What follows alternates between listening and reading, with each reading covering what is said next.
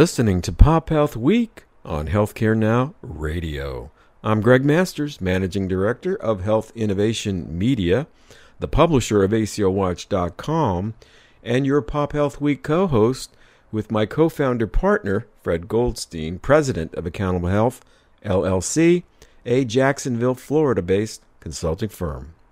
Our guest today is Gary Call, M D, the Chief Medical Officer at H M S. According to their website, H M S delivers healthcare technology, analytics, and engagement solutions to help reduce costs, improve health outcomes, and enhance member experiences. Doctor Call is a licensed and board-certified family physician with experience in private practice and a former veteran health plan executive for a major national payer. Doctor Call joined H M S in twenty fifteen to boost the clinical relevance of the company's existing offerings and provide medical oversight of the new, rapidly developing solutions branded Total Population Management. So, Fred, over to you. Let's get to know Doctor Gary Call. Thank you so much, Greg. And, Gary, welcome to PopHealth Week. Thanks, Fred. Happy to be here. Yeah, it's a pleasure to have you. I'm looking forward to this discussion. Um, tell us a little bit about your background and the work H M S does to start us off. So I'm the Chief Medical Officer for H M S, which means I'm over the development and implementation of all the clinical programs at H M S. I'm a family physician by trade, worked a long time both in private practice but also in managed care, and I've been working with H M S for about four years. H M S is a healthcare technology company, and really our role is to provide data analytics and healthcare engagement solutions that help payers and employers reduce their healthcare costs and also improve health outcomes. And a sense for clients how large the organization is? Yeah, I mean, we're a publicly traded company with about twenty-five hundred employees. We have a large client base across the spectrum of healthcare. We have more than forty state Medicaid agencies that we work with. We work with the federal government through C M S and also through the V A. And we also have about one hundred fifty employers that we work with as well. So a pretty large base of, and I, and I don't think I said three hundred twenty-five health plans. So large base of uh, payers across the whole spectrum, which really gives us a big perspective on the national healthcare scene. And so you've got data across different payer types, clientele, et cetera, age groups, and all of that. And I know we talked some about the announcement that was made by H M S and Digital Health C R C launching this U S research initiative. What exactly is the initiative and who are the partners? So the D H C R C stands for Digital Health Cooperative Research Center. It's actually a, an initiative through the Australian government where they have taken opportunities to partner academic institutions and industry partners together. And so the Digital Health C R C is just the latest in a series of things that they've done. So Australia actually provided the initial funding, um, and there's additional funding from other government agencies, universities, and businesses, which actually totals more than one hundred sixty million dollars for this digital health research initiative. And H M S really got involved through our C E O, uh, Bill Lucia, who had some business contacts in Australia, became aware of the Digital Health C R C. And because of uh, our interest in population health and improving healthcare outcomes and also the data uh, that we have, uh, Bill saw an opportunity for us to get involved with that. And so we became the lead U S partner in that initiative. So it's really about bringing people together to do research that actually improves health outcomes and solves real-world healthcare problems. And I note also that you have some universities involved in that? Yeah, so there's a lot of university partners in Australia, and as the lead U S partner, we've been bringing in universities here in the United States. So Stanford University and Southern Methodist University are the first two partners with which we've finalized agreements and have projects underway with. There are additional other universities throughout the country that we're working with, as well as working with some of the universities in Australia. So it's really a broad-based Uh, attempt to be not just Australia-centric, but really more global than that, and trying to find the common healthcare problems that really are global in nature, and how do we how do we partner with academics in order to drive real solutions that will benefit everyone. And you mentioned a couple times this concept of, of real-world issues and going after real-world solutions to those. Uh, what are some of the things you're working on? Yeah, so as we were kind of thinking about which problems that we at H M S felt were really imperative for the healthcare system in the United States and for our clients, we thought of two things that really came to mind as the two number one needs that we wanted to focus on. The first was the opioid crisis, and that's been pretty well publicized. I mean, just the, you know, the large number of opioid overdose deaths, the great increase in addiction problems that we've seen in the United States over the last number of years. And obviously that's been a big focus of both government and industry and also highly publicized in the media. So that initially was one of the things that came to mind was how can we how can we use all of the data that H M S has and in partnership with the expertise in research that our university partners have, and how can we come up with solutions that will make an impact in that opioid crisis. So that was kind of the first one that we came up with. The second one is that one of the problems we have in the United States is hospital readmissions, and it's a very large percentage of people who are in the hospital get readmitted to the hospital within thirty days for essentially the same problem in a lot of cases. And so, you know, one of the things we wanted to look for was how do we use our data to come up with some models that help predict who is at risk for those readmissions and how do we intervene there. So those were there's there's many problems obviously in the healthcare system, and we certainly have a list of other things to focus on, but those were kind of two that came to the top as things that we really wanted to work on solving. And obviously the opioid crisis is a big issue here in the United States. Do they have a similar issue with that in Australia, or is it different? Yeah, no, they definitely have an issue. Um, you know, I think that sometimes we get focused on the United States and feel like, wow, that's a U S problem, but it really is a worldwide mm-hmm. problem. And certainly, you know, we've seen the, the devastation here, but uh, talking to the people in Australia, both the healthcare providers, the health systems, and the academic researchers, it seems to be a, a really big problem there as well. And how do you plan on going about doing that? What role will each of the organizations play? Who's going to do the analytics? How will that work? Yeah, so I think one of the big things is, you know, obviously we have all the clients that we talked about at the beginning of the, the time together, and mm-hmm. the, you know, having having big data is great, but you have to put it in a form that can be used. So obviously, healthcare data in the United States has protected status. So the first thing is we create a limited data set of de-identified data to get around any privacy concerns. None of the data can be tracked back to any particular individual, and that's really important to make everybody feel comfortable with that. The next step for us is getting approval from our clients to participate in the research and allow their data to be used. So those are kind of the first things that we do. And then we engage with the academic center. So we go through and, and we work with data scientists to sort of standardize and cleanse the data and get it in a position where the researchers can use it, in addition to de-identifying. And so we start with that, and then we work with the teams at the universities to actually outline the project. So, for example, we're working with Stanford University on the project around opioids, and really their idea and what they're pursuing is to try to develop claims database predictive analytics models, which will help us identify potential opioid misuse risk factors.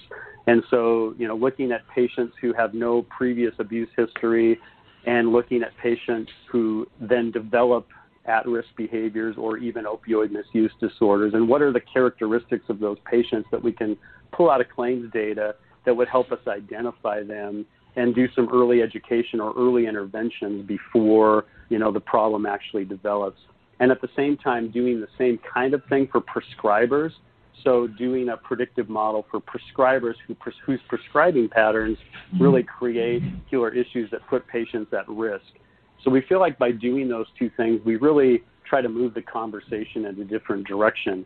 If you look at a lot of the things that have been done around opioid uh, misuse disorder in the United States and the opioid overdose problem, a lot of them are system fixes. So, you know, we're changing prescribing limits, and we're working to, you know, control what kind of medications go to certain kinds of patients. But, you know, the one thing that kind of is missing in my estimation is more of a personal touch. Like, how do we determine how to do outreach to individuals who are at risk, whether it's a patient or a prescriber, and help them avoid the pitfalls that, that seem to come with opioid misuse. So those are kind of some of the projects that Stanford is focusing on, and, and they've already started working on that. We have a little bit of preliminary data. So we're really looking forward to them continuing to develop those models that will help us have a strong outreach capability for people at risk. And how will Stanford be working with that? Is it the, the faculty and professors there, the students working it? Who's who's going to be helping to build those models? Yeah, so we have a faculty sponsor, and her name is Doctor Tina Hernandez-Boussard, and she's an associate professor in medicine, biomedical data science, and surgery at Stanford University. And she has her postdoctoral and PhD students available to work on this project. So it's really a partnership opportunity for her team of students to get access to this large database. And I just want to talk about maybe how rare a database like this is. There really are not very many large data sets like this in the United States, which is really kind of the unique contribution that H M S brings to the table. Uh, one of the things that you see in the United States is just a fragmentation of our medical data, and there aren't very many repositories where there's a, this much claims data available to do this kind of research. And so I think that that's what we bring. But she's got her team of students with that database, bringing their ideas and their innovation and plus their academic research expertise.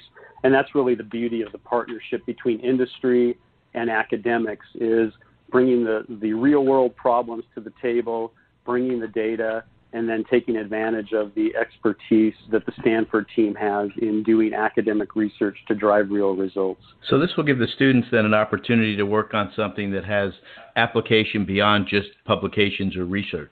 Exactly. I mean, what we're looking for is really an opportunity, and I think Stanford the same, is an opportunity for their students to get experience in the real world. So not just doing an academic project to get their PhD for the sake of doing a project, but really learning how to apply academic principles into the healthcare space.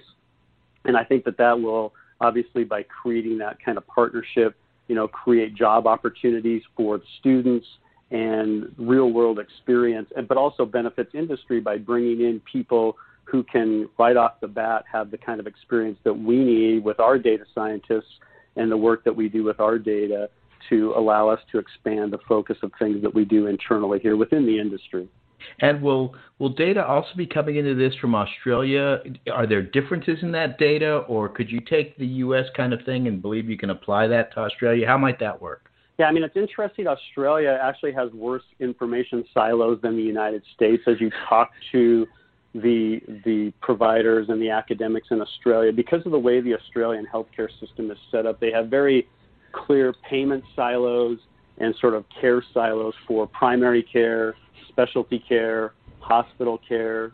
Each one has its own individual database, and, and even though they're starting to try to bring those together, they don't really have a way to bring that together in a way that H M S is able to do with the data that we have. So it was a real imperative, I think, for the folks in Australia to get H M S and the data set that we can bring to the table into this project.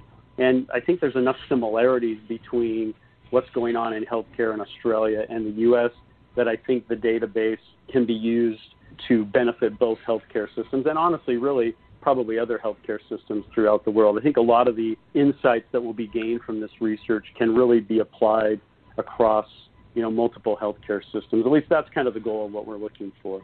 And so let's say they, they've run these, they've, they've created this algorithm off your, your data set, off of claims, et cetera, and can now begin to identify either individuals at risk for opioid abuse or addiction, as well as providers who may create or, or set up individuals at risk for that. Is the idea to take those algorithms and then build them into your platform to be used by the various companies you work with? Yeah, I mean, one of the one of the goals of the Australian C R Cs is to actually develop commercialized products that can be brought into industry. So the goal of us working with Stanford on the opioid project, for example, would be to create this predictive model that allows us to identify people at risk, and then using that information to do outreach programs. So, for example, H M S has a has a technology outreach program that we do that allows for engagement and outreach to patients who have problems that payers are trying to influence the behavior on. So as we're trying to help people adopt healthier behaviors, then, you know, being able to have these kinds of predictive models really allows us to appropriately find people who need help and reach out to them in a way that's meaningful to them. So again, it's kind of taking this academic research and then putting it in a position where it can solve these real-world problems. So it's great to have a model but then the next step is to take that model and use it to really drive interventions that make a difference in people's lives and change the, mm-hmm. the curve on the opioid uh, misuse problem that we have here in the country. I understand you use a, a, mostly a claims data set for this. Are there any other elements or pieces of data you think you, you already are bringing in or you might need to further enhance that model, or do you feel pretty confident given where you're at with, uh, with the data sets you've got?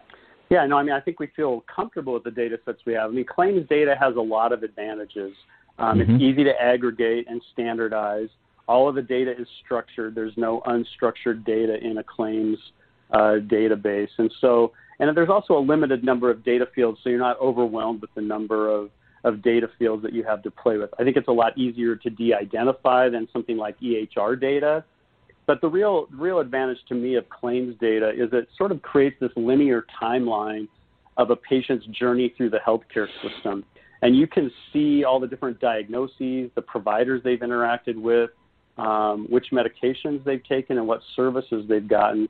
And by being able to follow that story, that really allows you a lot of ability to do different things with research and really look at opportunities uh, that focus on a lot of different elements that may interact. And again, E H Rs are great, but because there's almost too much data, and and it's it's not standardized um, or structured in a way that's very easy to work with a lot of times. And so I think claims data has some real advantages. And again, I think the claims data set that H M S brings to the table is pretty rare in the size and scope of it. You know, we go back with many of our payers over ten years. So again, we can help tell that linear story. Now, one of the big buzzwords in, in healthcare right now is the social determinants of health. And so mm-hmm. we're always looking for ways to bring social determinants of health data into the picture as well. And I think there's opportunities that you can do that with, you know, pairing claims data and social determinants data to do some things. And we're actually in discussions with, with a university about how to partner those two data streams in a meaningful way to help solve the problem.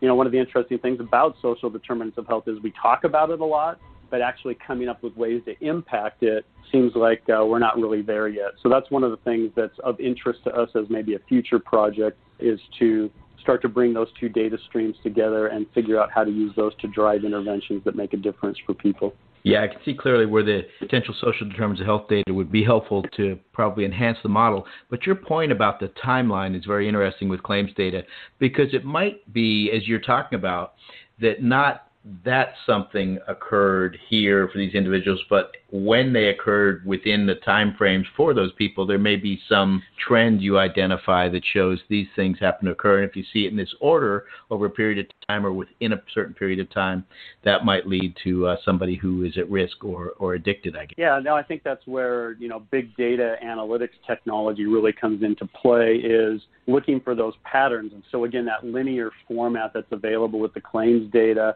is looking for associations and temporal associations that you might be able to find. And again, using those big data analytics techniques really opens up a whole new world that, that we really haven't had in the past.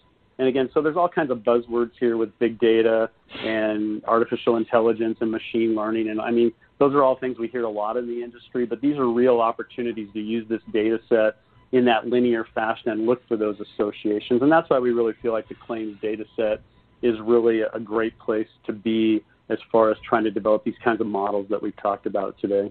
So as this goes along, do you have a time frame for when you may be starting to see some results from this, or any sense of that? Yeah, I mean, the time frame is different depending on the, the resources of the academic institution. You know, the, the Digital Health C R C is a seven-year funded project by the Australian government and plus the partners that are involved. So it's really kind of a, a seven-year odyssey as we try to go through and, and fund projects, and maybe we'll have subsequent projects that build off the first one. For some of our initial projects, you know, I talked a lot about the Stanford project. They've already developed some initial conclusions from some preliminary research, and obviously it, it wasn't final, and they're, and they're still kind of playing with the data and trying to get the data in better shape. But, you know, there were already a little bit of preliminary data come out of that, and, and I think that what we're looking for next is, I think from the Stanford team, they're really looking to have a model, uh, my understanding is within the next six months or so, that we could start to use to drive some of these outreach and, and interventions. I think for the other project with S M U, on the predictive model, looking at characteristics and risk factors for hospital readmissions. I think the timeline that, that the director there, Doctor Heichen, had, had put out there was probably about a year to try to put together a model. But again, those are pretty remarkable timeframes to mm-hmm. try to get usable predictive models out of data. So that's kind of what we're working with right now. And like I said, we're in negotiation with some other universities, both here in the United States and also in Australia, that will allow us to do other projects. That's kind of the timeline. We're really trying to turn things around quickly to to have an immediate impact. I don't want to come out with an opioid predictive model in seven years. That doesn't really help solve the crisis that we're in. So we're really trying really trying to get some urgency behind that, that I think everybody in the country feels to solve the problem. Absolutely. No, that's that's great to hear. Are you able to discuss any of the other potential areas you're looking to explore? I mean, one of the things that we're looking at is geospatial mapping of social determinants of health. That's in preliminary phases to look at. And I just think there's a lot of other opportunities of looking for how do we identify people who need extra care, extra outreach, extra education. So we talked about the opioids and the readmissions, but there's also models around chronic illness like diabetes. You know, how do we bend the curve of diabetes? It's been sort of something that population health and disease management programs uh, that I've been involved in for many years have been trying to do. So how do we predict which and what characteristics maybe predict people who are going to have, you know, outcomes that are less than optimal? And then what are some engagement opportunities that we can do that actually make a difference for them? So I think research around chronic disease, social determinants of health, and trying to come up with models that allow us to identify people that who will respond and what kind of interventions are effective. Those are kind of some of the projects that we're sort of focused around going forward. Yeah, it's, it's really a great area, and, and you just sort of laid out the three pieces I'd talked about recently with some friends and put it up on what's now we call Pop Health Minute, which is this idea that originally we had these descriptive analytics. You know, hey, we have this claims data, we have two hundred fifty people with diabetes. And then you're going to go to this idea of analytics where we can predict things, which is what you're working on now, predict who might be at risk for opioids. And you're already talking about the next phase, which is great to hear, which is this concept of prescriptive analytics, obviously, where you can say, hey, for individual X Y Z, we know we can prescribe this sort of an intervention to get the outcome that will improve their health. So a fascinating project in the way you're looking at it. Yeah, I think one of the reasons population health hasn't reached its full potential is because we've been doing, I kind of talked about this a little bit earlier, we've been doing systematic things. We've been looking at systems and processes, and I think those are all important, but when you can tailor it down and really segment it by the individual level, I think that's where the real opportunity is, because each individual has their own healthcare story, and each individual has their own set of things that they'll respond to. So it's kind of up to us to figure out what those are and how to really drive those individual characteristics to get people to want to change and help them change their health behaviors, which is really sort of what we all need to get to in healthcare to get the kind of outcomes that we really want. Yeah, that whole concept of taking this down to an N of one with a precision medicine approach built built upon the data. Fantastic. What do you see changing in this industry or potentially coming out in the next three to five years from the data? What excites you? I think one of the things that excites me from the data is we still see a lot of people using high-cost methods to do outreach and engagement. So one of the things that's exciting to us by being able to really get these kinds of models down and then being able to use data analytics to drive effective technology outreach. So having a, a case manager call a member, that's great, but that's not really sustainable on a scale that we need to really turn the healthcare outcomes in this country around. So one of the things that excites me is all the research that's being done in digital and multimodal outreach and propensity to change analytics and some of the analytics around behavior change science and, and how do we get people to actually change behavior and incorporating that science into outreach. I mean, those are all things that we're working on at H M S. So really using technology as a force multiplier for kind of our overstretched clinical assets that we have in the United States healthcare system. I see that as really something exciting. I mean, technology is being adopted by almost everyone in the country at, a, at an unprecedented rate. So if we can harness that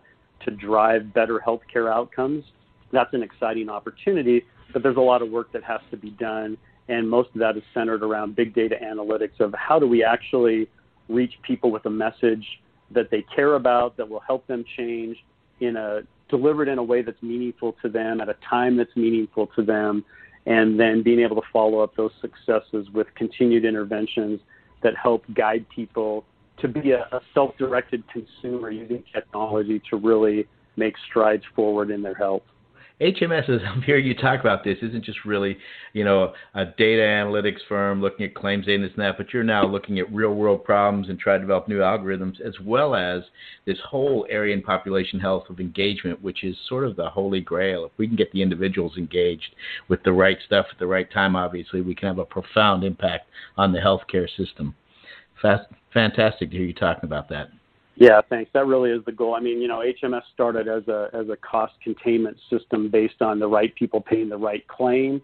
But in recent years, we're, we've really seen that the future is to use data and technology to engage people to change to healthy behaviors and really take charge of their own healthcare. And so that's really where where we think the company is going, where the industry is going. And, and so we're excited to be part of that. Well, it's been a pleasure to have you on the show, Gary. Really interesting information. And perhaps when you've got some of that uh, work done and some of that initial information back, I know you've got some early stuff from Stanford, maybe we can get you back on the show and talk some more about some of your results and what you found.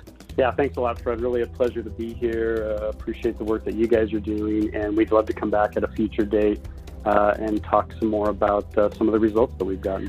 Well, that's great. Thank you so much, Gary, and I'll turn it back over to you, Greg. And thank you, Fred. That will be the last word on today's broadcast. I want to thank Doctor Gary Call, the Chief Medical Officer at H M S, for his time.